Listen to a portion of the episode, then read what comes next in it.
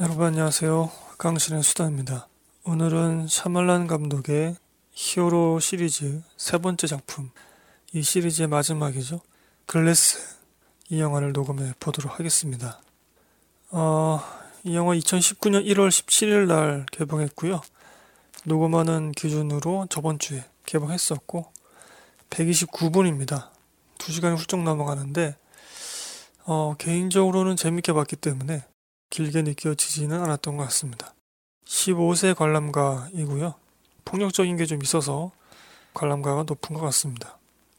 스크린은 최대 837개까지 달렸었고요. 그런데 스크린이 계속 줄어들고 있습니다. 뭐 상영 점유율, 자석 판매율 전부 다 줄어들고 있고요. 평일이라서 주중이라서 좀 줄어든 것도 있겠지만 어, 네. 하여튼 보실 분들은 빨리 보시면 좋을 것 같고요. 한국에서는 37만 명 현재 기록하고 있는데 이게 박스오피스 지금 3위 기록입니다. 나쁘지는 않아요. 그리고 생각보다는 뭐 흥행사가 괜찮은데 제 생각에는 이게 오래 갈 것 같지는 않습니다. 네. 보실 분들 빨리 보시기 바라고요. 어, 이게 미국에서도 지금 초반에 흥행을 기록하고 있습니다. 검색해 보시면 아마 1등으로 나올 거예요. 1등이긴 하지만 뭐 매출액이 그렇게 크진 않다 뭐 이런 말도 있긴 한데 워낙 제작비가 그렇게 많이 들어가지 않았기 때문에 뭐 이 정도면 제작사 입장에서는 괜찮은 거겠죠. 미국과 한국 모두 흥행을 하고 있다. 오랜만에 샤말란 영화에 사무엘 잭슨과 또 브루스 윌리스가 나왔고 또 이 히어로 시리즈의 마무리이기 때문에 더더욱 좀 화제를 낳고 있는 거 아닌가 싶습니다. 제가 지금 목소리가 좀 많이 안 좋죠. 음, 저번 녹음 편에서도 그랬는데 이번에도 좀 안 좋네요. 그래서 여러분 청취하시기에 좀 불편하실 것 같은데 양해 부탁드리고요. 어, 제가 이거를 원고를 썼습니다. 이 시리즈는 전부 원고를 쓰지 않았나요, 제가? 원고를 쓰고 녹음을 하는데 원고가 10페이지가 나왔어요. 아, 이거 어떻게 하면 좋습니까? 좀 굉장히 시간이 오래 걸릴 것 같고 이게 이렇게 길게 얘기할 영화는 아니거든요. 우리 청취자분들이 굉장히 좀 지루해 하실 것 같아요. 계속해서 제가 욕심을 버리지를 못하겠더라고요. 그래서 어제 밤에도 최종적으로 다시 한번 검수를 해봤는데도 이게 안 되겠더라고요. 그래서 오늘 좀 분량이 많아질 것 같고 굉장히 지루한 방송편이 될 것 같습니다. 미리 양해를 부탁드리고요. 하지만 최대한 이 시리즈 혹은 이 영화의 감정선 혹은 정서적인 흐름 이것을 전작들과 더불어서 좀 짚어가면서 녹음을 해 보도록 하겠습니다. 이 시리즈를 좋아하신 분들이나 전작들을 즐겨 보신 분들은 그래도 조금이나마 좀 음, 공감을 하면서 들으실 수 있지 않을까. 네 그런 기대를 좀 해보고요. 아 이렇게 방송편 긴 거를 제가 싫어해서 이런 거 안 듣거든요 이렇게 길면. 큰일이네요. 저희가 NG 171편으로 23 아이덴티 티를 녹음했습니다. 그때 저희 방송편 부제는 상처 입은 자를 향한 끔찍한 위로였고요 NG 177편 언브레이커브를 녹음했습니다. 그때의 부제는 정서가 살아있는 샤말란식 히어로물 시리즈 시작 이렇게 되어 있네요.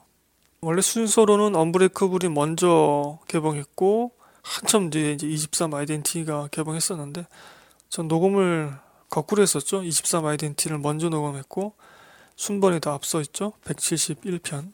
어, 이 방송편들을 먼저 청취를 하시고 영화를 보러 가시거나 중요한 뼈대, 뭐 정서적 흐름, 캐릭터 성격 이런 것들이 다 이어지고 있습니다.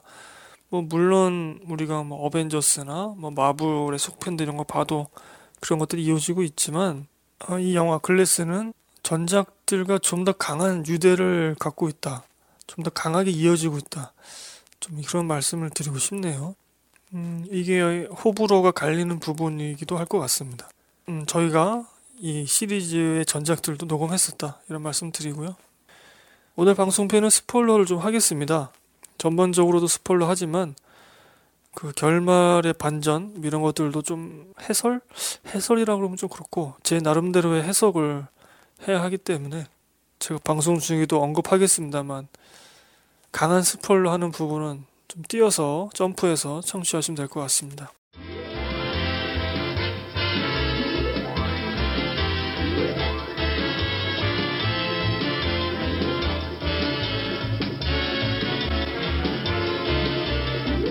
어, 이 영화에 대한 평가들을 한번 읽어보겠습니다. 전문가 평들 중에서 임수연 씨는 10점 가운데 5점을 주면서 야심은 대단한데 동하지 않는 세계관이다. 이렇게 써주셨네요. 마음이 동하지 않는다? 뭐 이런 평가이죠. 이주현 씨는 10점에 6점을 주면서 재탕 같지만 어쨌건 반전하면 샤멀란 이렇게 써주셨네요. 저도 영화 보면서 이것도 반전병 도지나 이런 생각을 하기도 했었습니다만 어, 이 재탕 같다 했던 걸 또 우려먹는다 뭐 이런 요거에 대해서도 제가 방송 후반에 좀 언급을 하겠습니다. 전문가들은 좀 평가가 안 좋아요. 어, 네이버 쪽에 관람평을 좀 살펴보니까요.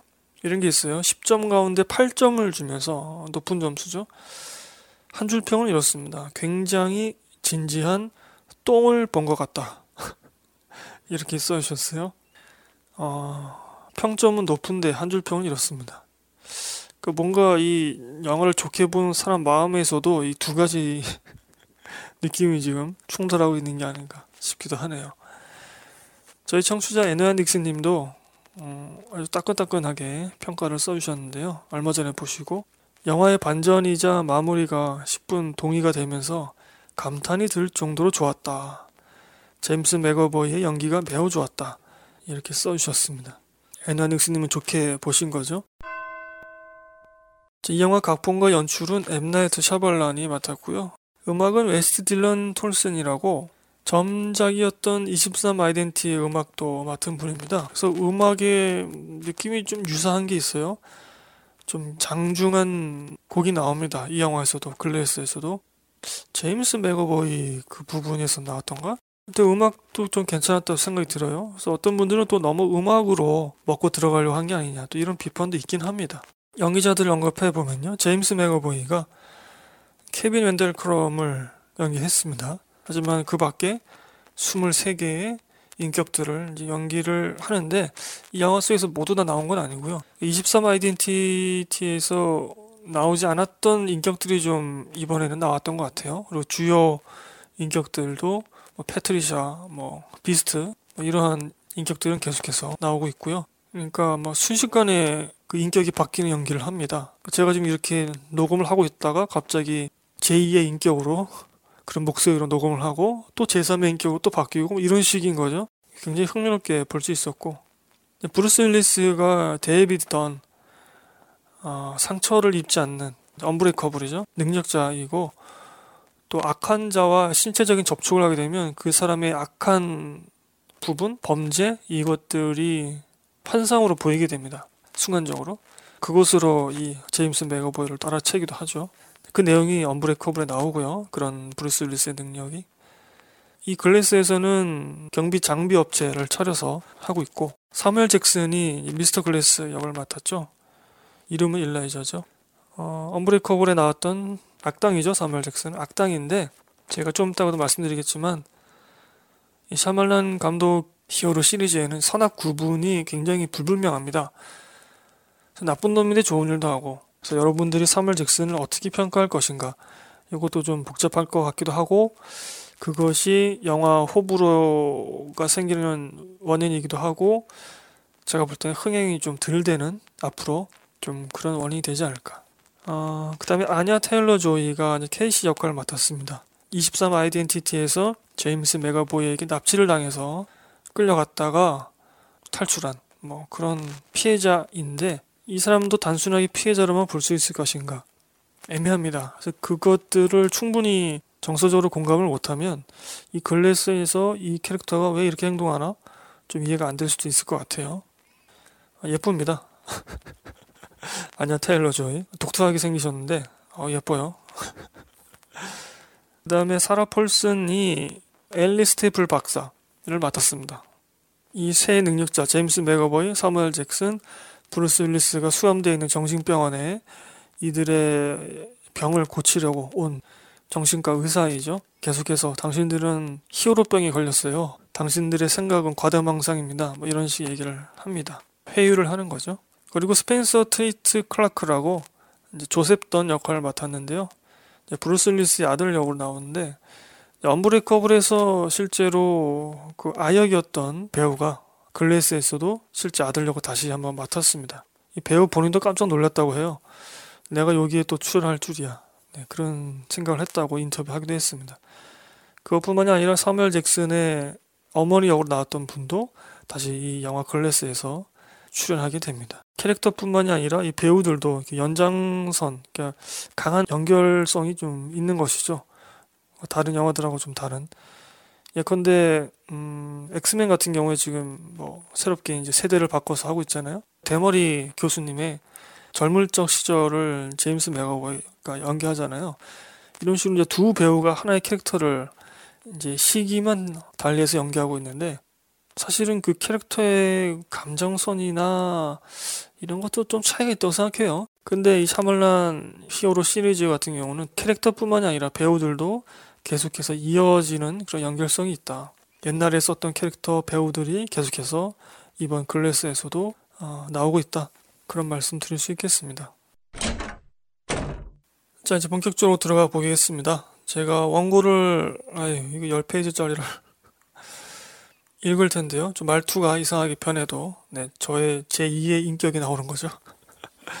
말투가 이상하게 변해도 여러분 좀 이해해 주시길 바랍니다. 일단 전체적인 평가를 한번 해 보도록 하죠.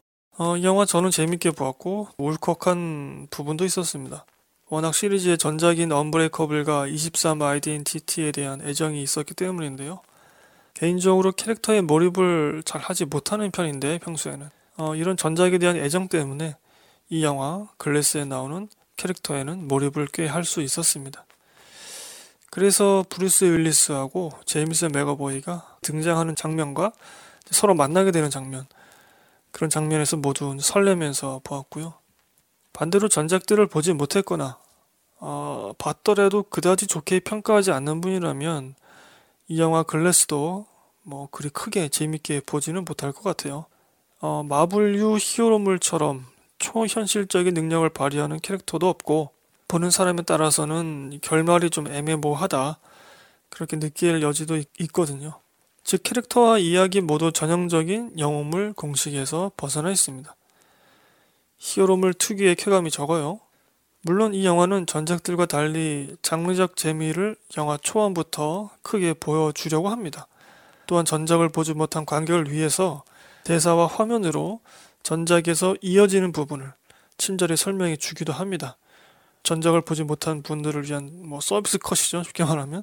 어, 결국은 샤멀란 감독의 독특한 세계관에 얼마나 젖어들 수 있는지가 관건이 될 것 같습니다. 방송으로 계속 말씀드리겠지만 표면의 장르적 재미와 이면의 정서적 흐름을 독립적으로 만들어 가거나 이제 선악 경계가 모호한 점 이런 좀 그 세계가 좀 독특하거든요.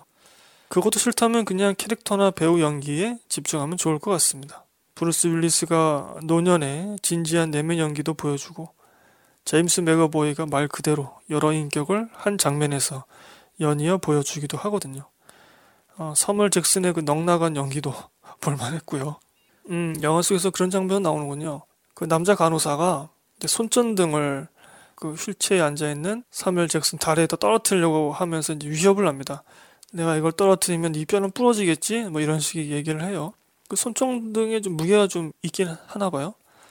어우, 뭐, 저게 뭐 큰 위협이 되나? 뭐 이렇게 생각을 하실 수 있는데, 네, 사무엘 잭슨에게는 위협이 됩니다.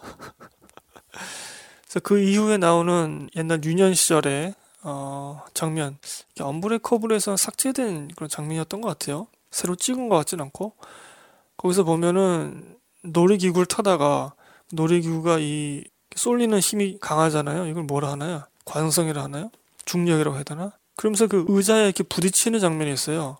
의자에 부딪힐 때마다 이제 팔이 부러지고 어깨가 부러집니다. 그 정도로 뼈가 약한 그런 사람이에요. 사무엘 잭슨이. 그래서 손정등을 네 다리에 떨어뜨리겠어 라는 위협이 통하는 거죠. 이 캐릭터에게는.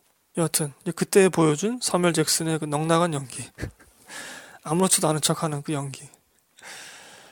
어, 이 영화를 화면 그대로 받아들여서 히어로 세계를 감독 특유의 관점으로 만들어냈다 라고 생각할 수도 있고요.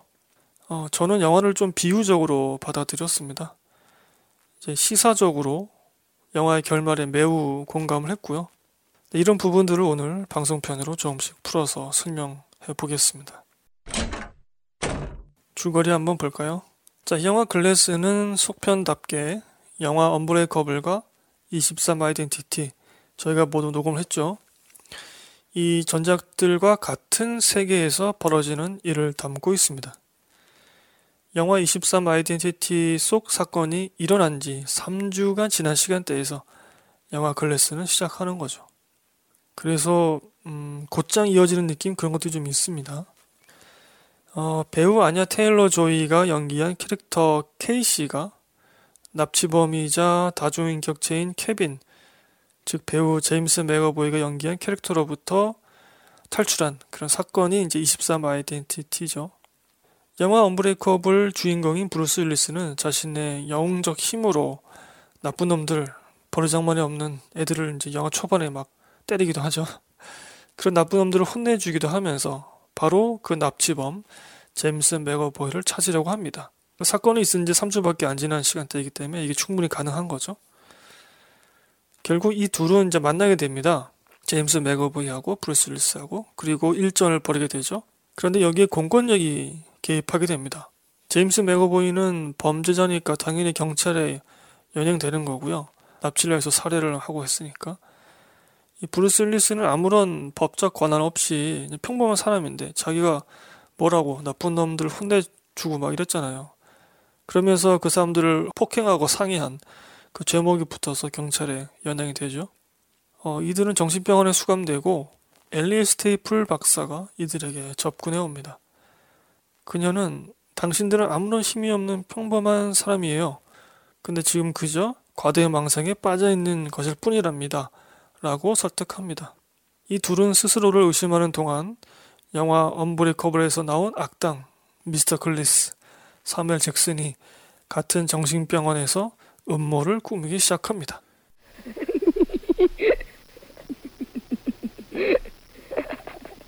저희 방송에 녹음했던 NG 171편의 23 아이덴티티 그리고 NG 177편의 언브레이커블 이 두 편의 방송편을 듣지 못하는 분들을 위해서 어, 감독의 특징 이런 것들도 한번 다시 말씀드려보죠.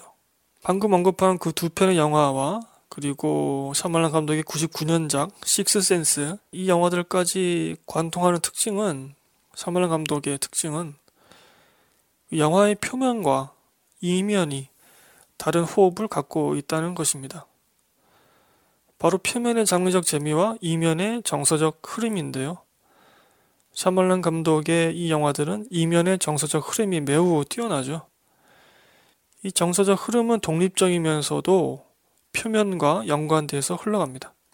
일단 그 정서적 흐름의 독립성을 본다면 영화 속의 정서가 표면에 나타나는 장르성이 무심한 듯하게 무관한 듯하게 조성이 됩니다. 그 정서가 유령 영화인데 가정의 화목함을 제시하거나 히어로물인데 자아의 실존을 묻기도 하고 납치물인데 학대의 피해자를 위로하죠. 그 납치의 피해자가 아니라 학대의 피해자를 위로하죠.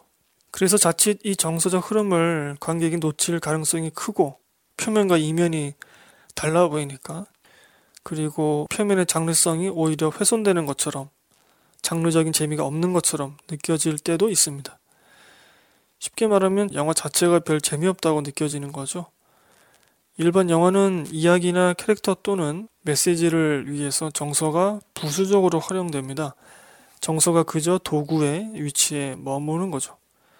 그러나 샤말란의 이 영화들은 명백하게 독립적으로 정서가 기승전결의 과정을 거치면서 만들어집니다. 흥미롭게도 영화의 가장 큰 클라이막스에서는 항상 이 표면의 장르성과 이면의 정서가 뒤섞여서 폭발합니다. 유령의 정체가 드러나는 장면과 가정을 제대로 살피지 못했다는 후회감 그리고 그, 그 아역에 있어서도 그런 게 나오긴 하거든요. 제가 언젠가 좀 식스센스를 한번 정서 공감으로 녹음을 하겠습니다. 그리고 어, 자아의 정체성을 드러내면서 타인에게 그 존재로서 인정받는 장면, 납치해서 해방되면서 상처에서도 해방되는 장면 등이 바로 이 표면의 장르성과 이면의 정서가 화학적으로 폭발하는 그러한 부분이죠. 그러니까 원고를 쓰다 보니까 오늘 녹음할 글래스까지 모두 이 정서적 흐름의 밑바탕은 화목한 가정인 것 같더라고요. 여하튼 샤말란 감독의 영화는 이처럼 표면의 장르적 재미와 이면의 정서적 흐름을 독립적으로 그리고 함께 살펴봐야 영화를 더 재밌게 즐길 수 있습니다. 앞서 녹음편인 언브레이커블 편과 23 아이덴티티 편에서도 이미 말씀드린 것처럼 샤말란 감독의 히어로물 시리즈는 선과 악의 경계가 모호합니다. 그 이유를 영화 글래스는 더 큰 악한 세력이 존재하기 때문이라고 말하죠. 그러니까 얘네보다 더 악해 뭐 이런 애들이기 때문에 상대적으로 보면 좀 선하게 볼 수도 있는 일종의 착시 뭐 그렇게 볼 수 있는 거죠. 그러나 저는 그 이유가 선과 악의 경계가 모호한 이유가 이 정서적 흐름에 있다고 생각합니다. 순수하게 악하기만 한 캐릭터는 관객의 정서를 이끌어낼 수 없거든요. 최소한 연민의 정서라도 이끌어내기 위해서 선과 악의 경계를 일부러 모호하게 만드는 거죠. 이 탓에 어쩌면 윤리적인 비판을 받을 수도 있습니다. 또한 강력한 악을 응징하는 맛을 느끼기 어려운 장르적 단점이 생기게 되는 거죠. 어, 이면의 정서적 흐름을 제대로 전달하기 위해서 카메라는 최대한 컷을 나누지 않고 큰 움직임을 별로 갖지 않습니다. 컷을 나누더라도 인물의 표정을 고스란히 관객에게 전달하려고 하죠. 과격한 액션 장면이 나와도 카메라를 마구 흔드는 것 대신에 와이드샷이나 줌아웃 등 거리감을 더 늘려버립니다. 어, 이런 특징들이 영화 글래스에는 어떻게 구현되었을까? 결론적으로 말씀드리면 이면의 정서가 후퇴한 대신에 표면의 장르성은 더 크게 나타났다고 생각합니다. 영화 초반 10분, 20분을 전작들과 비교 대조하자면 영화 글래스는 설명이 더 친절해졌고 장르적인 장면들이 더 풍부해졌으나 이면의 정서적 흐름을 새롭게 조성하는 작업을 하지 않습니다. 관객 취향에 따라 약간 김이 빠지는 반전 장면, 선과 악의 경계가 모호한 점, 그리고 카메라 활용 방식 등은 이전작들과 같다고 생각하고요. 따라서 어, 전작들과 달리 더 장르적 재미와 대중성을 가지려 했다고 생각합니다. 그래서 어, 흥행하는 건가요 지금? 하지만 이 영화가 앞으로 더 흥행할지는 좀 회의적입니다. 하여튼 어, 청취자 여러분은 이면의 정석 흐름이 어떻게 작동하는지 굳이 살펴볼 필요 없이 이 영화 글래스는 그냥 마음 놓고 화면 표면에 나오는 장르적 재미에 집중하면 될 것 같습니다. 오늘 방송편은 지금까지 말씀드린 것을 발판으로 조금 더 확장해서 녹음을 해보죠. 네, 이제 3페이지 들어가네요. 네. 어, 정서와 캐릭터에 대해서 캐릭터별로 나눠서 좀 설명을 좀 해보겠습니다. 이 부분이 좀 긴데요. 어, 앞서 이 영화 글래스는 시리즈의 전작들과 달리 이면의 정서가 후퇴했다고 말씀드렸습니다. 새로운 정서를 만들어 제시하지 않죠. 어쩌면 시리즈의 마지막 작품이니 당연한 결과인지도 모르겠습니다. 장르적 재미에 더 치중한 결과인 거죠. 저는 감독 특유의 장기가 한 번 더 발동되어서 새롭게 정서적 공감이 되길 원했기 때문에 이 부분에는 약간 실망했습니다. 그렇다고 이 영화의 정서가 아예 없느냐? 그건 또 아닌데요. 영화 글래스는 새롭게 정서를 구축하는 대신에 전작인 언브레이커블과 23 아이덴티티에서 이미 완성시킨 캐릭터의 정서와 관계성을 다시 활용합니다. 마치 고기 구운 냄새가 한껏 밴 외투를 다시 한번 입고 외출한 것과 같습니다. 따라서 전작들을 특히 전작들의 정서적 흐름을 주의 깊게 보지 못한 관객은 살짝 혼란을 겪을 수도 있을 것 같습니다. 물론 영화는 초반에 과거에 어떤 정서와 관계성이 있었는지 어, 해상신이나 대사 등을 통해 친절히 설명을 하긴 하죠. 음, 이미 영화를 본 분들에게는 지루하겠으나 다시 한번 이 영화 속 각 캐릭터의 정서와 관계성을 설명해 보도록 하죠. 네, 여기가 상당히 지루합니다. 브루스 윌리스 캐릭터부터 시작해보죠. 브루스 윌리스와 그 아들은 단순한 부자 관계가 아닙니다. 일종의 동지 관계입니다. 언브레이커블에서 아버지 브루스 윌리스는 아들의 호기심 어린 장난 때문에 처음으로 자신에게 특별한 힘이 있는 것 같다고 깨닫게 됩니다. 바로 이제 역기 드는 장면, 이제 벤치프레싱 그 장면이죠. 영화 글래스에서도 한두 번 정도 언급되고 이제 비슷한 장면까지 나오죠. 그래서 여러분 엄브레커블에서 이런 게 있었어요라고 감독이 상기를 시켜주는 거죠. 친절하게. 어, 아들은 아버지가 히어로임을 증명하기 위해서 언브레이커블에서 아버지에게 총을 쏘려고까지 했죠.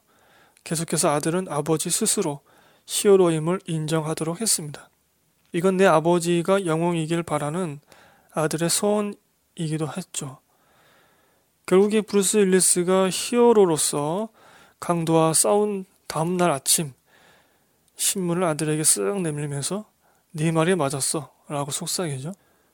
네 말대로 나는 영웅이었어. 나에겐 특별한 힘이 있었어. 라는 거죠. 브루스 윌리스가 사무엘 잭슨을 제외하고 유일하게 타인에게 자신의 정체를 밝힌 순간입니다. 그 아들만 사무엘 잭슨을 제외하면 아들만 브루스 윌리스의 정체를 알고 있어요. 그 장면에서 아들은 그런 아버지를 보고 울먹이죠. 브루스 윌리스는 엄마가 놀랄 수도 있으니 울지 말라고 또는 엄마에게 말하지 말라고 들키지 말라고 손가락을 입에 갖다 대죠. 이 장면은 영화 글래스 결말에 아들이 아버지를 회상하면서 삽입된 장면이기도 합니다. 아버지는 자신의 정체가 타인에게 알려지길 원치 않았습니다. 이건 아들도 잘 알고 있죠. 어, 이 부분은 이제 아내와도 브루스 윌리스의 아내와도 연관되는 부분인데요. 언브레이커블에서 음, 이런 얘기가 나오죠. 과거 이제 차 사고가 났을 때 부상당한 척하고 미식 축구를 포기해서 아내와 결혼했기 때문에 아내와도 좀, 좀 연결되는 부분입니다. 이걸 좀 설명드릴게요. 아내를 사랑했기 때문에 자신의 꿈, 미식 축구를 하는 거를 포기한 겁니다. 어, 사지 멀쩡한 남편이 자기 때문에 꿈을 포기했었고 그 후유증이 지금껏 이어져 왔다는 거, 그 내용이 엄브레쿠브에 나오죠. 그런 후유증이 이어져 왔다는 걸 아내가 안다면 얼마나 마음을 아파할까요? 브루스 윌리스는 그런 일이 일어나질 원치 않았던 겁니다.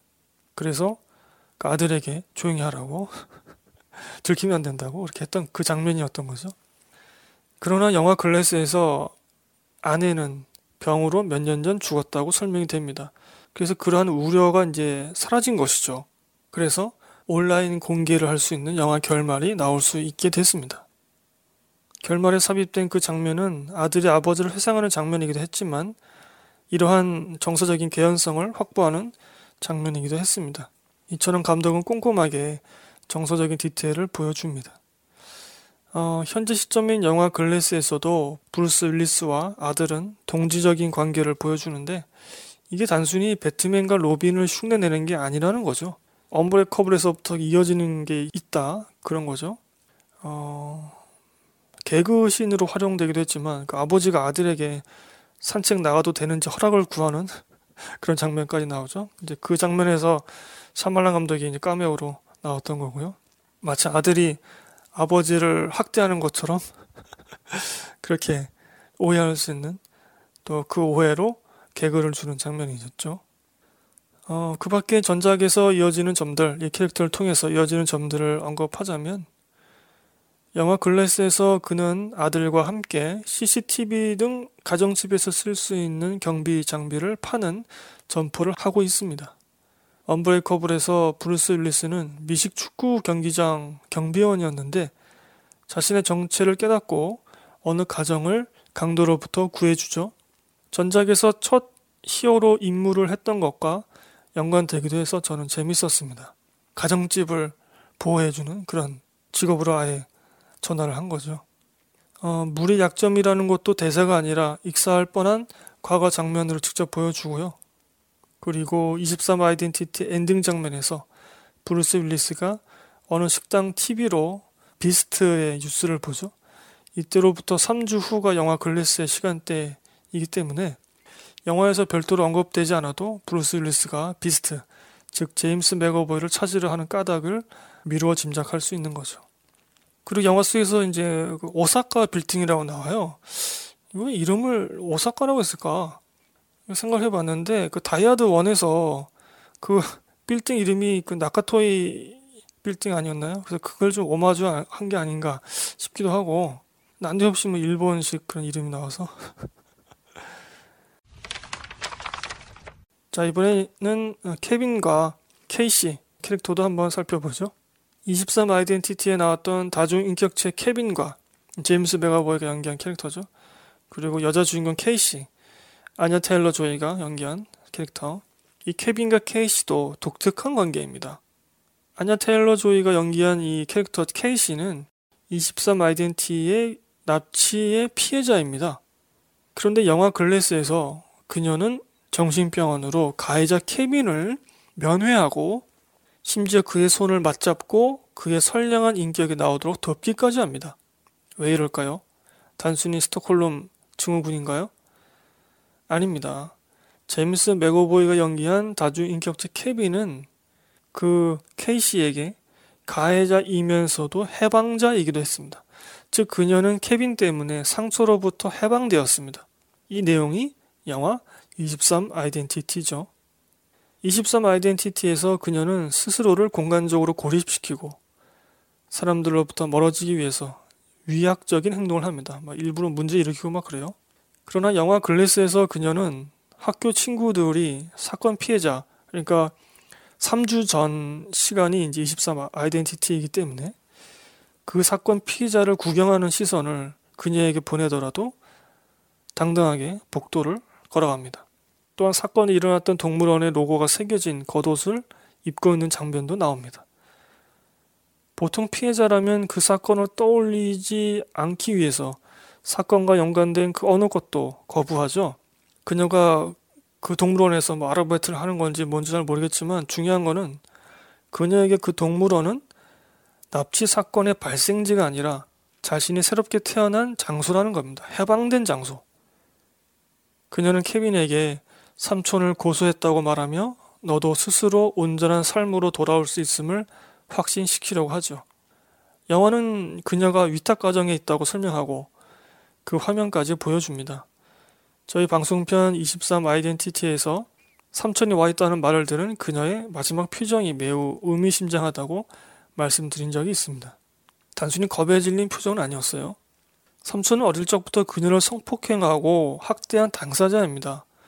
케이시는 자신을 납치한 케빈에 의해서 상처로부터 해방되었고 그녀는 그 해방감에 단순히 머물지 않고 자신만의 행동을 취해왔던 것입니다. 이 3주 동안에.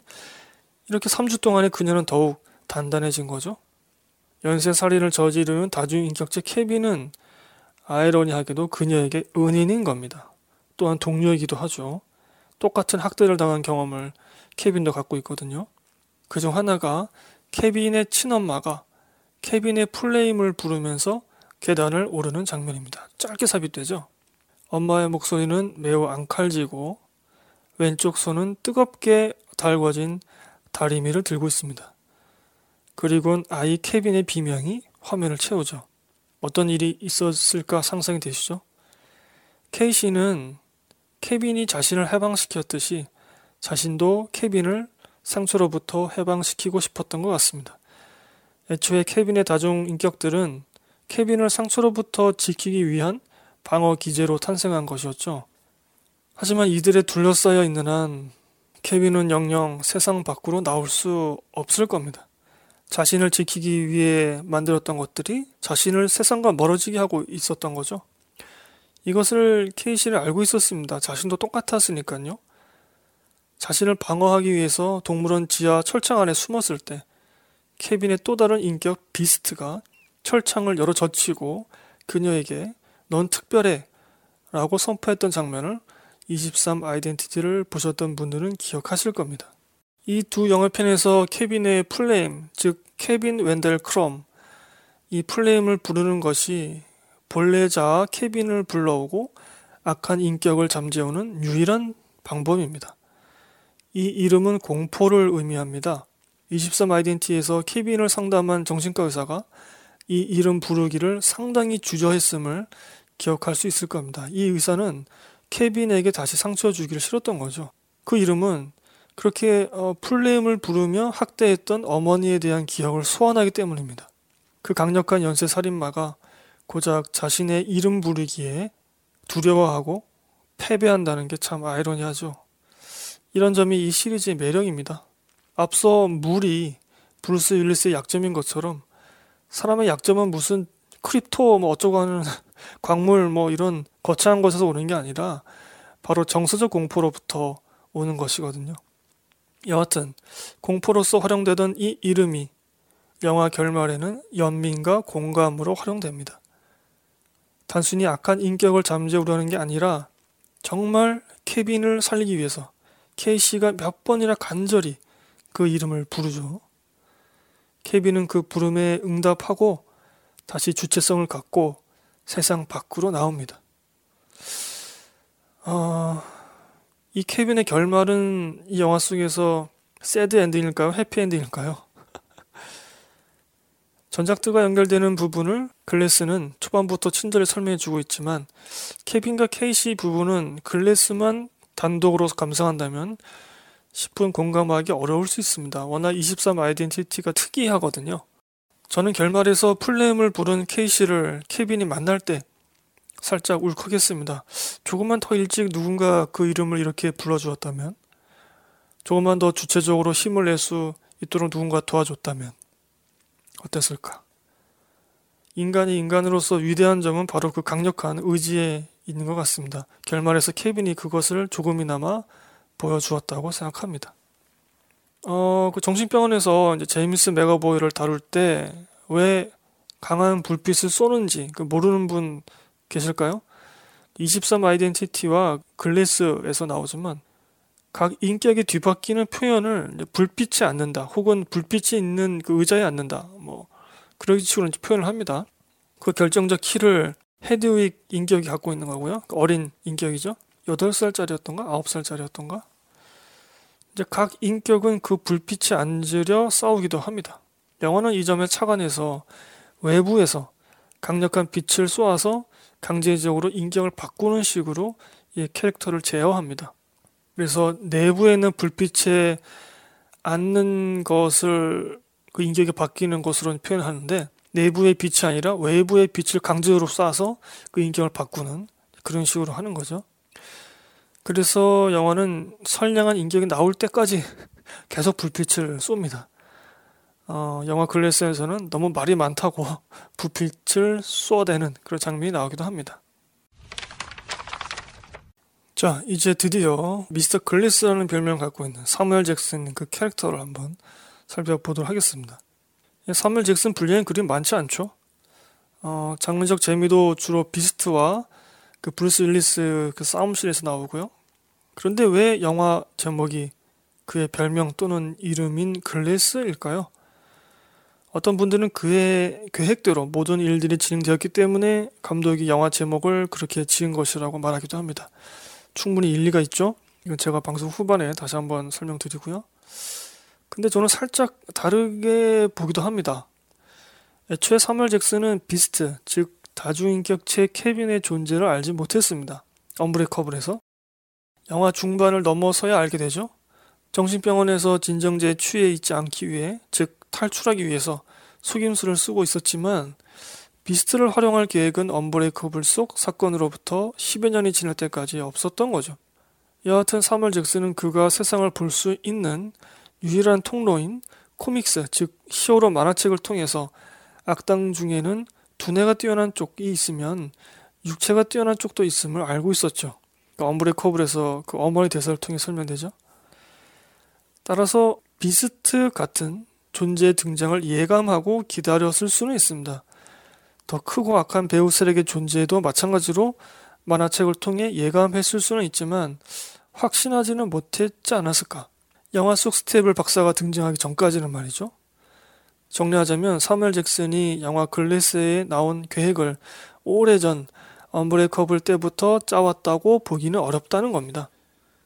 그런데 그는 브루스 윌리스의 존재는 확신하고 있었습니다. 아니 확신해야만 했습니다. 자신의 존재 가치가 달린 일이니까요. 그는 브루스 윌리스 같은 존재를 찾기 위해서 계속 테러를 저질러 왔죠. 그게 언브레이커블의 내용이죠. 영웅이 될 수 없다면 악당이 될 것을 자처하고 나선 것이죠. 이 둘은 빛과 그림자 같은 존재입니다. 브루스 윌리스와 사무엘 잭슨은 어머니 뱃속에서 나오는 과정에서조차 뼈가 부러질 정도로 그 압력 때문에 뼈가 부러질 정도로 몸이 극도로 약한 사무엘 잭슨은 브루스 윌리스 같은 영웅에 맞서는 존재로서만 자신에게 존재 가치가 있다고 믿어왔습니다. 이런 망상 아닌 망상이라도 없으면 그는 삶에 아무런 목표도 기쁨도 가치도 없었죠. 이런 의미에서 그는 참 슬픈 존재입니다. 어, 그 언브레이커블에서도 보면은 그가 왜 만화책에 빠질 수밖에 없는가 그게 설명되죠. 그래서 그는 브루스 윌리스가 영웅으로서 자각하고 깨어나도록 계속 돕습니다. 굉장히 특이하죠. 악당인데 영웅을 도와요. 어, 브루스 윌리스는 사무엘 잭슨의 이런 행동이 없었다면 영웅으로서 자각하기는커녕 아내와 이혼하고 아들과 헤어지고 꿈을 잃은 우울감에 계속 허우적대며 살아갔을 겁니다. 언브레이커블 엔딩에 사무엘 잭슨이 브루스 윌리스에게 자신이 여러 테러를 벌여왔다고 알리는 장면을 여러분 기억하실 겁니다. 참 특이한 장면이고 참 맥이 빠지는 장면인데 어, 언브레이커블 방송편에서도 말씀드렸지만 이렇게 영웅에게 인지됨으로써 그가 나를 앎으로써 사무엘 잭슨은 진정하게 악당이 될 수 있었고 존재 가치가 확정될 수 있었던 것이죠. 영웅이 없는 악당이 존재할 수 없잖아요. 악당이 없는 영웅이 존재할 수 없는 거고. 그래서 저는 언브레이커블은 브루스 윌리스뿐만 아니라 사무엘 잭슨도 주인공인 영화다 라고 설명드렸던 거고요. 그 캐릭터만이 갖고 있는 정서와 이야기도 영화를 결정짓는 데에 큰 몫을 차지했거든요. 정리하자면 언브레이커블에서 브루스 윌리스와 단둘이 있다가 경찰에 잡혀간 사무엘 잭슨이 영화 글래스의 온라인 공개 같은 계획을 10여 년 전부터 미리 짜두었을 개연성은 높지 않다고 저는 생각을 해요. 하지만 영화 글래스가 그의 의도대로 흘러간 것을 또 부정할 수는 없겠죠? 이게 그의 천재성이겠죠. 어, 영화 주제 또는 메시지와도 연관돼서 방송 후반에 다시 자세히 설명드리겠지만 스테플 박사의 등장은 그러니까 정신병원에서 그들을 회유하는 그 스테이플 박사의 등장은 사무엘 잭슨에게 엄청나게 큰 위협입니다. 왜냐하면 영웅도 악당도 모두 허상이라고 믿게 만들기 때문이죠. 계속 그렇게 회유하죠. 거꾸로 말하자면 스스로 영웅이나 악당이라고 믿는 것을 없애려는 거죠. 실제로 브루스 윌리스는 거의 그 속삭임에 넘어간 것으로 나옵니다. 이건 엄청난 위협입니다. 언브레이커블 전체를 통틀어 브루스 윌리스가 영웅임을 자각하도록 사무엘 잭슨이 그토록 애를 썼는데 고작 며칠 만에 그 인식과 믿음이 깨진다. 영웅이 없는 악당이 존재할 수 없기 때문에 브루스 윌리스는 영웅이 아 난 영웅이 아닌가 봐 이렇게 생각하게 되면 악당은 악당으로서 존재 가치 사라지는 거예요. 그가 평생에 걸쳐서 그렇게 나쁜 짓을 해가면서까지 해오던 필생의 과업이 위협을 받는 겁니다. 스스로에 대한 믿음이 깨진다면 존재 가치가 사라집니다. 그런 비스트를 활용해서 브루스 윌리스에게 다시 영웅적 힘과 스스로에 대한 믿음을 되찾을 동기를 부여하고 그렇게 브루스 윌리스가 영웅으로 계속 존재하게 만들어서 자신도 악당으로서 존재 가치를 계속 가지려 합니다. 더불어 스테이플 박사의 배우 세력과 그 의도까지 분쇄하는 계획을 그 짧은 시간 안에 완성하고 완료합니다. 역시 사람은 똑똑하고 볼 일이죠. 온라인 공개는 사무엘 잭슨이 언브레이커블 때부터 추구해왔던 자신의 존재 가치를 쟁취하려는 의도로 해석할 수 있다는 거죠. 생사와 상관없이 결국 영화 글래스에서 사무엘 잭슨, 즉 미스터 글래스는 악당으로서 영원한 존재 가치를 획득했으니까요. 어, 이 영화 제목 글래스는 언브레이커블에서 그가 놀림 당할 때 쓰인 별명입니다. 워낙 몸이 잘 부러지고 연약하니까 유리몸과 같다고 해서 미스터 글래스라는 별명이 붙은 거죠. 그런데 영화 글래스에서 그는 스스로를 소개할 때 본명 대신에 이 별명을 자신의 이름이라고 말합니다. 자신의 결핍을 부끄러워하지 않고 오히려 존재 가치의 일부분으로 인정해 버린 거죠. 그리고 자신이 잘 할 수 있는 일을 찾아서 성취를 이룹니다. 뭐 나쁜 일이긴 하지만. 언브레이커블, 23 아이덴티티, 글래스 이런 영화들에서 샤멀란 감독은 스스로의 강력한 의지와 믿음 그리고 주변에 진심 어린 도움이 있다면 결핍에 잡아먹히지 않고 원하던 삶을 살 수 있다는 그런 말을 이면의 정서적 흐름으로 지속적으로 관객에게 전달하고 있습니다. 물론 영화 글래스가 이 정서적 흐름이 좀 약하긴 하지만요. 자, 여기까지 어, 굉장히 지루한 설명을 드렸는데요. 요약하자면 이 영화는 전작들에서 이미 완성시켜 캐릭터에 장착한 정서와 관계성을 그대로 쓰거나 또는 서로 조합해서 활용하고 있다는 겁니다. 이면의 정서적 흐름을 만들어 왔던 감독의 장점이 이 영화에서는 다소 후퇴했다고 볼 수도 있는데요. 이 부분이 아, 개인적으로 좀 아쉽지만 표면의 장르적 재미를 최대로 보여주려는 감독의 전략적 선택이지 않겠는가 뭐 그런 생각도 들더라고요. 자 결말과 주제에 대해서만 제 생각을 말씀드려보죠. 핵심적인 중요한 스포일러를 해야 할 것 같습니다. 어, 스포일러 당하기 싫은 분들은 한 5분에서 10분 정도 점프하시면 되겠습니다.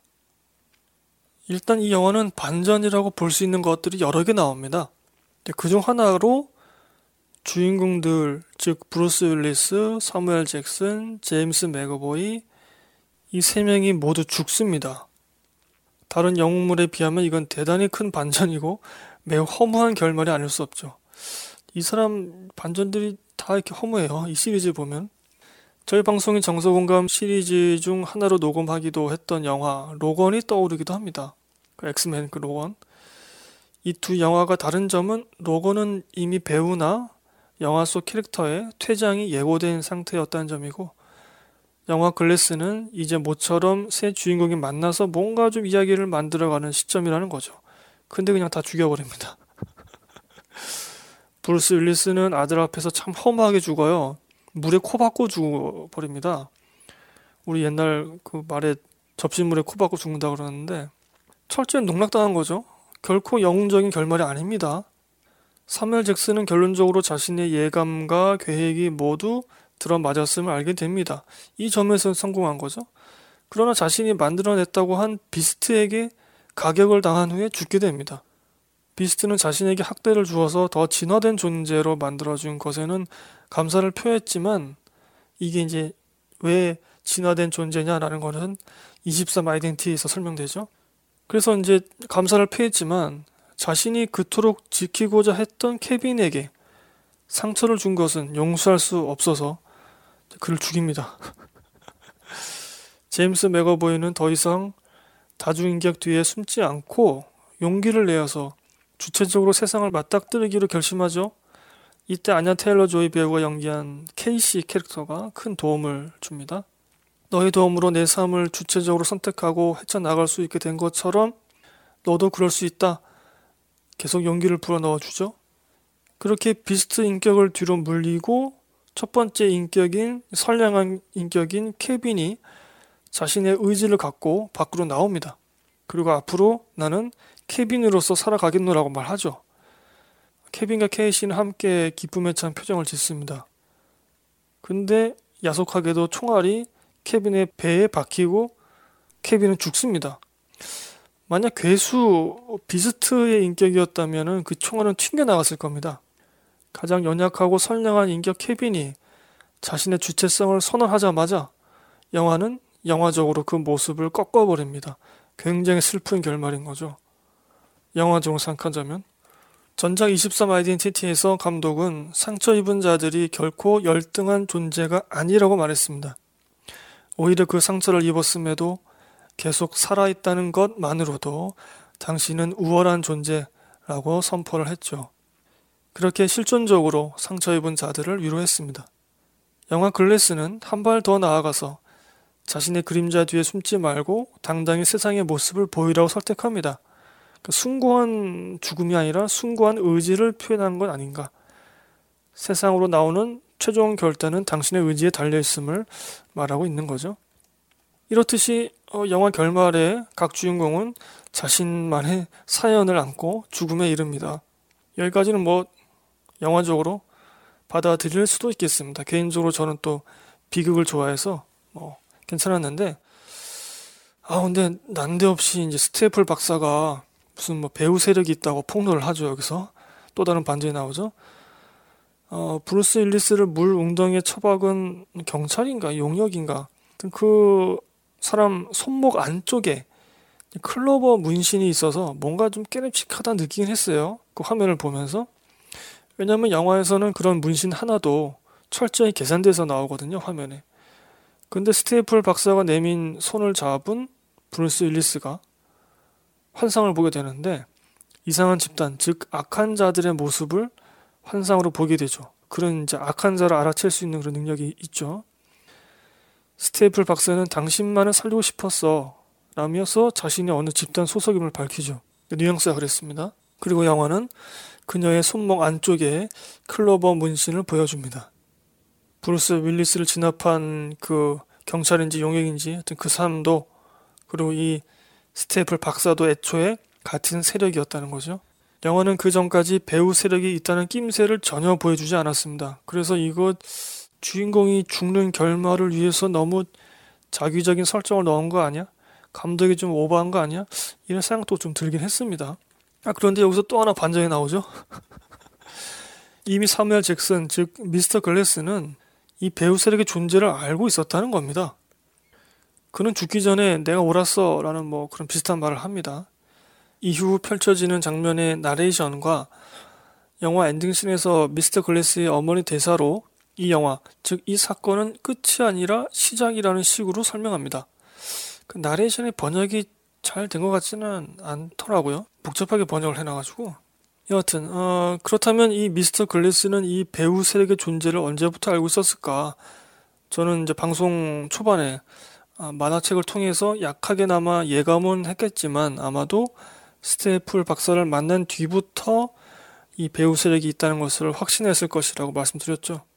즉 언브레이커블에서는 망상 수준이었고 영화 글래스 중반에 이르렀어야 확신했을 거란 거죠. 그런데 스스로 좀 의문이 들었습니다. 만약 내 해석이 틀렸다면 앞서서 그렇게 지루하게 말씀드렸던 그 부분, 그 해석이 틀렸다면 어, 아마도 영화 글래스에서 비스트를 설득하는 장면에 사무엘 잭슨이 했던 대사라고 생각하는데요. 영어 대사인데 I've been waiting for world to see that we exist 라는 대사가 예고편에도 나오고 그 영화 속에서 나왔던 것 같아요. 영화 속 번역은 좀 못마땅한데 그 제가 좋아하는 직역을 한다면 나는 우리가 존재한다는 걸 세상이 보게 되길 기다려왔어가 되겠죠. 언브레이커블에서 그는 순순히 브루스 윌리스에게 자신의 범행을 자백하고 경찰에 끌려갔습니다. 저는 이거를 사무엘 잭슨이 악당으로서 스스로 존재 가치를 만들려는 장면이라고 해석했죠. 근데 이 해석이 틀렸다면 그리고 앞서 소개한 사무엘 잭슨의 대사가 자신의 진정한 욕망이었다면 어떻게 될까? 어, 그는 브루스 윌리스가 영웅임을 확신한 순간에 다음 타겟으로 스테이플 박사 같은 배후 세력이 자신들에게 접촉해 오기를 바라는 마음으로 경찰에 자진해서 잡혔을 수도 있습니다. 여러 테러 사건의 범인으로 자신이 지목돼서 뉴스에 나오고 기차 테러 사건에서 단 한 명은 상처 없이 살아남았는데 그가 이 테러범을 잡았고 그 뒤에도 몰래 영웅적 행강을 펼친다면 이 배우 세력이 가만히 있을 리가 없거든요. 영화 글래스에서 스테플 박사는 당신들처럼 특별한 힘을 가진 사람을 제어 또는 제거 하면서 우리 집단은 세상의 균형을 유지해 왔다고 말합니다. 뭐 멋진 말로 포장했지만 자신들이 만든 세계에 도전하는 자들을 다 찍어 누르고 자신들이 해먹을 수 있는 현재 기득권 시스템을 계속 유지해 왔다는 얘기죠. 만약 여기까지 미스터 글래스가 통찰한 것이라면 그야말로 시리즈의 진정한 주인공이자 천재 중의 천재인 거죠. 그래서 샤멀란 감독 히어로물 시리즈 마지막 영화 제목이 글래스인 거고요. 그러니까 이거는 기존의 제 해석이 틀려야만 할 수 있는 해석이기 때문에 제 해석이 틀려야만 이 멋진 캐릭터가 빛이 나기 때문에 좀, 아, 좀 슬프기도 한데 자, 바로 여기서 이제 마지막 반전이 나오고 이 영화의 주제 또는 메시지가 나온다고 생각합니다. 사무엘 잭슨은 이 배후 세력에 도전하는 방법으로 자신들이 찍힌 CCTV 영상을 온라인에 공개하는 것을 택합니다. 원래는 이 영상들을 브루스 윌리스의 아들 그리고 사무엘 잭슨의 어머니에게 이제 이메일로 보내주는데 저는 그 이메일에 이것을 온라인에 공개해라라는 그런 내용이 있지 않았을까 싶어요. 여하튼 이제 온라인에 공개가 되죠 그 영상들이. 그래서 일반 시민들이 이렇게 특별한 힘을 가진 사람들이 실제로 존재한다는 걸 믿게 만듭니다. 시민들이 이걸 믿게 된다면 자기 입맛대로 세상의 균형을 맞추려던 그 배우 세력의 시도에 조금씩 균열이 가리라 본 거죠. 더 영화적으로 설명드리면 세상의 눈이 두려워서 평범함으로 위장한 채 숨지겨 살아가는 특별한 사람들이 스스로 혼자가 아님을 깨닫고 세상 밖으로 나오기를 설득하는 겁니다. 당신은 혼자가 아니다. 라는 거죠. 이게 바로 연대의 시작이죠. 나 같은 사람이 혼자가 아니라는 거. 그래서 영화 속 나레이션과 대사로 이건 끝이 아니라 시작이다 라고 말한 거고요. 특별함 또는 특이함 또는 특수한 개성을 갖고 있으면 케빈이 총을 맞고 브루스 윌리스가 물에 코 박고 죽은 것처럼 세상은 그 사람을 공격합니다. 뭐 일반과 다르기 때문에 좀 낯설어 할 수는 있다고 생각해요. 그러나 그걸 핍박하고 공격하는 것은 명백히 잘못인 거죠. 어, 이 결말을 정치적으로 해석한다면 우리 시민 모두가 영웅이 되어야 합니다. 시민 중 몇 명이 이런 특별한 힘을 갖춘 그야말로 만화책 히어로 같은 사람일 수 있습니다. 그러나 가장 중요한 것은 그 만화책 히어로 같은 사람이 존재한다는 걸 우리 시민이 믿어주는 겁니다. 이것만으로도 영화 속의 배우 세력, 즉 우리 사회의 기득권들이 만들어내는 계략에 균열이 생깁니다. 특별한 힘을 가진 사람들만 연대하는 것이 아니라 일반 시민들 모두가 함께 참여하는 것. 저는 이것이 21세기 민주주의가 나아가야 할 방향이라고 생각하고요. 특별한 영웅 한 사람이 자신만의 힘으로 세상을 선하게 바꾸는 시대는 끝났습니다. 아니, 그런 시대는 끝내야 하죠. 시민이 모두 항상 옳다는 말은 아닙니다. 대중은 언제나 뭐 실수를 저지르곤 하니까요. 그렇다고 시민이 우민의 수준에 머물러 있으면 안 되겠죠. 이렇게 대중이 실수를 저지를 가능성, 또 실수를 한다는 것, 이런 것들 스스로 인지하고 예방하고 고치면서 우리 손으로 우리 세상을 우리 뜻대로 바꿔 나가야 합니다. 그래서 제가 일반적인 히어로물을 약간 좀 이성적으로 안 좋아하는 이유이기도 해요. 너무 아주 특별한 힘을 가진 히어로 한 명에게만 전 지구가 매달리니까. 그리고 웬만하면 그 특별한 히어로는 혈통에 있어서 아주 뭐 특수한 신분입니다. 이건, 이건 어떻게 말이 안 된다고 생각해요. 무슨 왕정시대도 아니고. 여하튼, 저는 이 영화의 결말이 그렇다고 생각합니다. 스테플 박사는 이 세 주인공에게 당신은 특별하지 않아. 그저 과대 망상 중일 뿐이야. 라고 말합니다. 기존 질서와 다른 특이한 것은 끊임없이 부정하고 의심하게 만들죠. 그렇게 현 시스템에 의문을 갖지 못하게 합니다. 현재 기득권 체계가 가장 균형 잡힌 모습이고 가장 안정적인 상태라고 속삭이죠. 지금이 가장 살기 좋은 때야. 여기서 바꾸려고 하면 더 안 좋아질 거야. 이런 말이죠. 그러나 새 주인공의 모습을 온라인으로 본 영화 속 시민들은 이제 더 이상 그 말에 순순히 설득되지 않을 겁니다. 직접 눈으로 봤고 믿게 되었기 때문입니다. 급격하게 변하지 않더라도 하나 둘 자신만의 특별하고 특이하고 이상한 시선으로 이 세상에 의문을 던지는 자들이 나타나고 또 그들의 목소리를 듣고 믿으려 하는 시민이 늘어난다면 분명 조금씩 세상은 변하지 않을까. 희망인 것이죠. 의문을 가진 나 같은 사람이 더 있다는 거, 그들이 계속 싸워왔다는 거, 모든 걸 숨기려던 배우 세력의 계략에 흠집을 내는 자그마한 승리를 이미 만들어냈다는 거, 내가 각성하면 나도 저런 특별한 힘과 시야를 갖춘 영웅이 될 수 있다는 거, 이런 희망으로 영화는 이 시리즈는 결말을 맺고 있는 것 같습니다.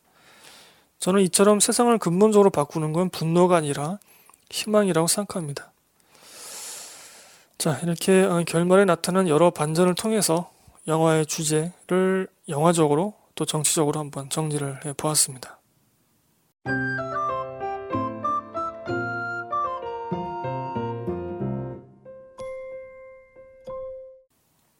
여러분 어, 지금까지 청취해 주고 계시나요? 중간에 끊고 나가신 거 아닌가요? 아 이게 너무 지루한데요. 제가 지금 읽으면서 보니까 편집을 좀 세게 좀 해야 될 것 같아요. 이거 편집 안 하려고 원고 쓴 건데 너무 지루한데요. 아, 지금까지 청취해주신 분들 감사드리고요. 아직 조금 더 나, 남았습니다. 자, 어, 그 밖에 좀 얘기를 좀 해보죠. 이 영화는 전작들의 재탕일 뿐이라며 비판하는 평가도 있습니다. 앞서 그 전문가 평가도 제가 읽어드렸었죠. 어, 이미 언브레이커블과 23 아이덴티티에서 영웅이든 악당이든 그 특별함을 의심하고 또 확신하는 그런 과정이 있었는데 영화 글래스에서 스테이플 박사를 통해서 그런 과정을 다시 한번 보여주고 있다는 지적이죠. 이미 했던 거를 왜 또 하느냐 이런 거죠. 어, 실제로 영화 글래스에서 제임스 맥어보이도 브루스 윌리스도 자신의 특별함을 다시 의심하기에 이르죠. 제가 생각하기에 이 비판은 이 영화를 너무 표면적으로만 해석해서 그런 게 아닌가. 결말에 등장한 배후 세력의 존재와 의도, 그리고 온라인 공개가 나오는 엔딩씬에 조금 더 무게를 둔다면 좀 다르게 볼 여지가 크다고 생각합니다. 즉, 그 세 명이 아니라 관객 모두를 향한 질문이었던 셈이죠. 이동진 평론가는 샤말란 감독의 히어로 시리즈가 갖는 특색 중 하나로 현실적인 세계관을 꼽았습니다. 마블류 영웅물이 보여주는 화려하고 초현실적인 능력이 없다는 거죠. 어, 샤말란 세계관에서는 기껏 힘이 세봐야 뭐 철봉 구부러뜨리거나 벽 타는 정도밖에 못합니다. 어, 뭐 총알을 튕기거나 열차 사고에서 상처 하나 없이 살아남는 뭐 그런 것도 이, 있긴 하네요.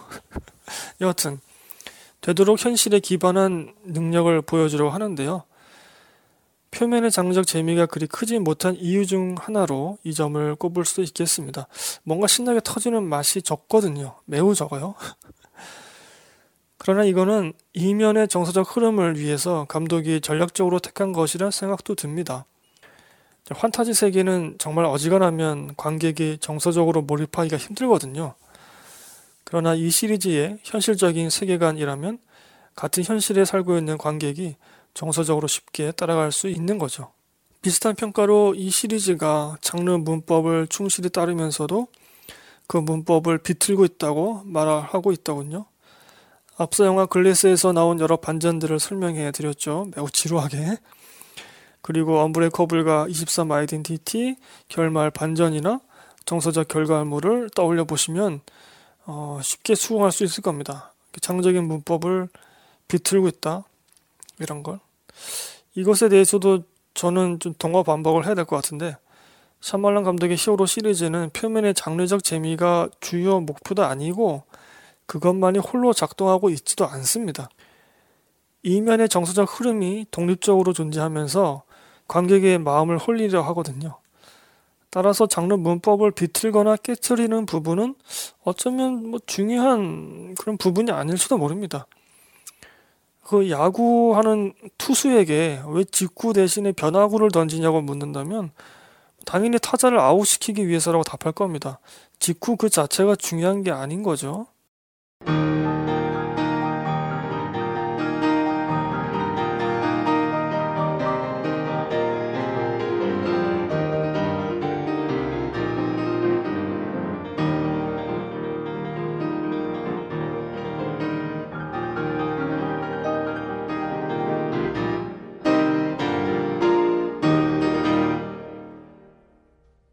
총평하면서 마무리하겠습니다. 네, 여기서도 이렇게 써놨네요. 제가 원고에도 굉장히 지루하게 설명을 드린 것 같아 걱정이 듭니다.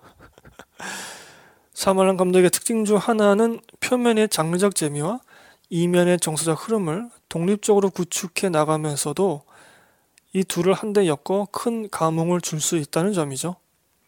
전작 언브레이커블과 23 아이덴티티 모두 그랬습니다. 그래서 장르성에만 집중한다면 당연히 실망할 수 있고요.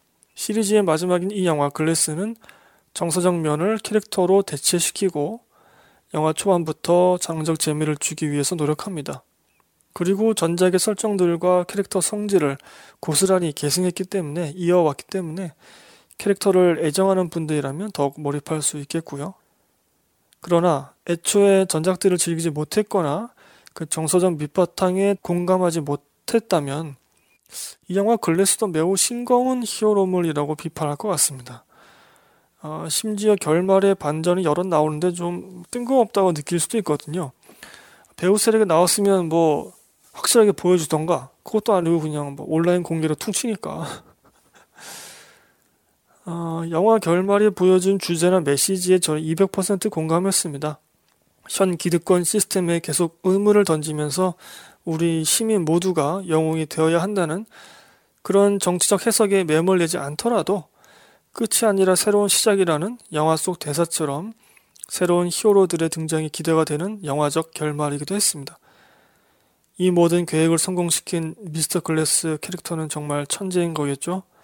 전작들에서 이어온 선악 경계가 모호한 점이 여기서 다시 발견될 수도 있습니다. 미스터 글래스는 악당인가요?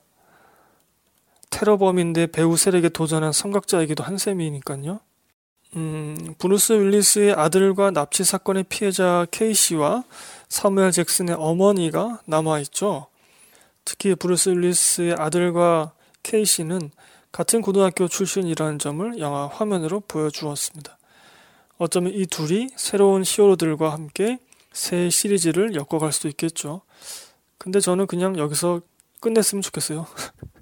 물론 예쁜 아냐 테일러 조이 배우는 계속 보고 싶습니다. 네, 계속 나오시면 감사하겠습니다만 이 시리즈는 여기서 끝나는 게 맞지 않나? 개인적으로 엔딩씬에서 브루스 윌리스의 아들이 아버지의 모습을 회상하는 장면, 즉 언브레이커블에서 정서적 폭발이 일어나는 그 아침 식탁 장면을 글래스에서 다시 보게 돼서 좋았습니다. 이 영화에서 그 엔딩씬에서 상대적으로 이 두 부자의 정서가 좀 소홀히 다뤄진 면이 있거든요. 상대적으로. 음, 하지만 그 회상 장면을 집어넣어서 좋았다. 역시 사멀란 감독 디테일하게 정서를 챙긴다. 저는 만족하면서 재밌게 봤고 나중에 VOD로 재감상하게 되면 아마 좀 다른 평이 나올 수도 있을 것 같아요. 화면을 이렇게 돌려보면서 전작들 녹음할 때는 다 VOD로 보면서 녹음했었거든요. 여하튼 뭐 여기까지 하겠습니다. 아, 예, 여러분 수고하셨습니다. 여기까지 들으시느라. 자, 저희 방송은 팟빵을 제외한 아, 쥐약과 파티와 아이튠즈와 유튜브 쪽에 업로드 되고 있습니다. 강신의 수다 검색하시면 되고요. 마찬가지로 블로그와 트위터도 강신의 수다 검색하셔서 찾아와 주시고 팔로잉 해주시면 감사하겠습니다. 어, 이제 곧 2월 영화 페이지가 올라갈 텐데요. 저희 블로그에는 청취자 여러분의 영화 감상을 댓글로 남길 수 있는 공간이 있죠. 그 댓글도 모아서 무슨 영화 보셨나요? 라는 코너로 녹음합니다. 순전히 청취자께서 만드시는 코너이기 때문에 더 많은 분들이 좀 참여해 주셨으면 하고요. 음, 그리고 그 페이지 오셔서 많은 분들이 또 청취자분들의 영화평을 참고해 주시면 되겠습니다. 어, 다음 달 2월 페이지에는, 영화 페이지에는 제가 귀로 듣는 선물을 숨겨놓겠습니다. 다음 방송편은 아마도 무슨 영화 보셨나요? 2018년 2월 편, 작년 2월 편이 되지 않을까 싶네요. 요새 애니메이션이 개봉했더라고요. 한국 영화 언더독이랑 일본 영화 미래의 미라이 예, 그 두 영화 애니메이션이 땡기는데 음, 만약에 그 전에 둘 중에 하나를 보게 된다면 그 영화를 녹음할 수도 있을 것 같아요. 자 여기서 방송 마치고요. 여러분 방송 들으시다가 뭐 좀 마음에 안 든다, 너무 길다, 너무 지루하다, 뭐 그런 평들, 느낌들 가감 없이 댓글란 쪽에 써주시면 되겠습니다. 그러면 제가 큰 도움이 됩니다. 여러분 모두 건강하시고요. 감사합니다. 안녕히 계세요. It is true. My bones break easily. I've had 94 breaks in my life. But you have an extraordinary IQ. This is not a cartoon. This is the real world. No way. And yet, some of us still don't die with bullets. Some of us can still bend steel. I've been waiting for the world to see that we exist. May I meet the beast? I hope for your sake that he likes you. That sounds like the bad guys teaming up. A lot of people are going to die. Don't do this. Are you ready?